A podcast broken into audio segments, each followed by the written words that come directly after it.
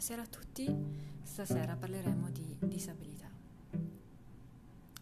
Leggerò un pezzo e lo commenterò in un secondo momento fissando quelle che sono eh, le parole chiave o comunque i concetti salienti. Un soggetto veniva fino a qualche anno fa definito riferendo la totalità della sua persona a una singola parte della sua vita, l'handicap. Sul piano educativo, ciò implicava che l'individuo portatore di handicap potesse essere soggetto di un processo educativo, ma tale processo prevedeva la sua esclusione da un contesto percepito come normale. Negli anni Ottanta l'OMS dà il via a un vasto lavoro di redefinizione del concetto di handicap, assumendo da un lato una maggior precisione terminologica e dall'altro affiancando l'ambito prettamente medico-biologico a quello sociale, fondamentale nella definizione della situazione di handicap. Secondo l'OMS si deve intendere per menomazione qualsiasi perdita o anomalia a carico di strutture e funzioni psicologiche, fisiologiche o anatomiche. Esso è infatti un termine più generale e comprensivo rispetto ai termini disturbo, danno, deficit, poiché riguarda anche le perdite, ad esempio la perdita di una gamba. Si può dire che la menomazione rappresenta l'estorializzazione di uno stato patologico. Essa prevede accertamenti di tipo esclusivamente medico-diagnostico. Per disabilità si intende qualsiasi restrizione o carenza conseguente a una menomazione della capacità di svolgere un'attività nel modo e nei limiti ritenuti normali per un essere umano. La disabilità rappresenta l'oggettivazione della menomazione. Per essere riconosciuti e certificati come disabili, non è però necessario aver subito una menomazione, è sufficiente che la sfera comportamentale nel suo complesso esprima uno scostamento evidente rispetto alle attese sociali normali oppure rispetto alla gestione della propria vita. L'handicap rappresenta una condizione di svantaggio psicosociale derivata dall'interazione dell'individuo con un ambiente circostante sfavorevole. Caratteristica fondamentale della situazione di handicap è che lo svantaggio è effettivamente sperimentato e vissuto dalla persona. Fermiamoci qui un attimo, voglio focalizzare l'attenzione su un concetto molto importante, come ho anticipato nell'introduzione, che è questo. L'aspetto peculiare della persona disabile è che lo svantaggio che questa persona sta sperimentando è reale,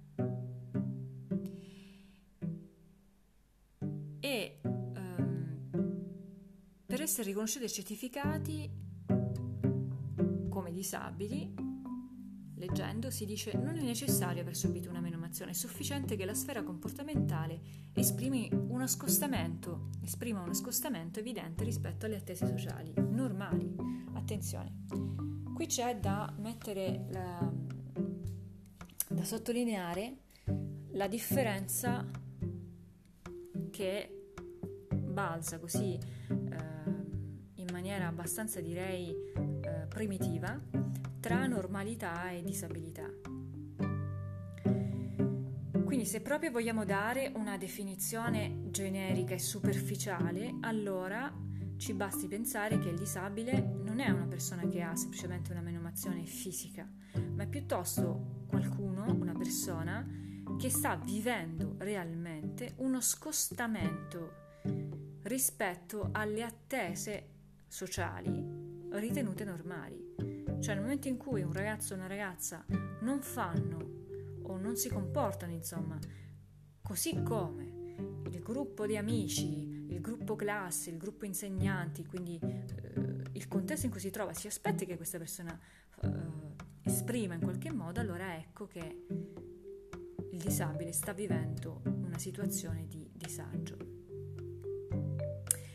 Dunque l'impatto del soggetto affetto da menomazione o disabile con l'ambiente, inteso come contesto fisico, sociale, culturale, urbanistico, istituzionale, può provocare una riduzione dell'handicap oppure accentuarlo e questa è un'altra cosa su cui voglio focalizzare l'attenzione e che tratterò poi in un secondo episodio del podcast. Ci possono essere degli elementi all'interno del contesto e quando parlo di contesto mi riferisco sia all'ambiente scuola, anche all'ambiente famiglia, all'ambiente città, eh, ci possono essere del, degli elementi che possono costituire dei facilitatori, quindi agevolare, migliorare la situazione di, van- di svantaggio, oppure degli elementi che possono costituire un ostacolo.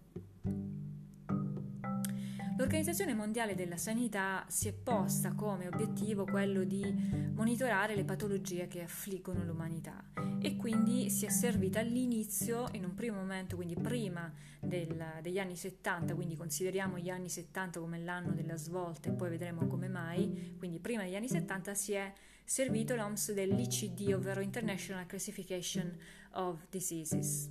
Um,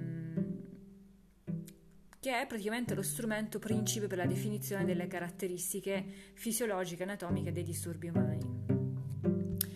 Um, successivamente, quindi dopo gli anni 70, l'OMS ha uh, usato anche un altro strumento che si chiama International Classification of Impairments, Disabilities and Handicaps, ICDH, che pone la distinzione terminologica tra menomazione, disabilità e handicap dove per disabilità è qualsiasi limitazione o perdita conseguente alla menomazione della capacità di compiere attività nel modo considerato normale. Okay? Quindi il disabile è un disabile, colui che non ha un'abilità eh, considerata, tra virgolette, anzi direi riconosciuta, tra virgolette, normale per un essere umano.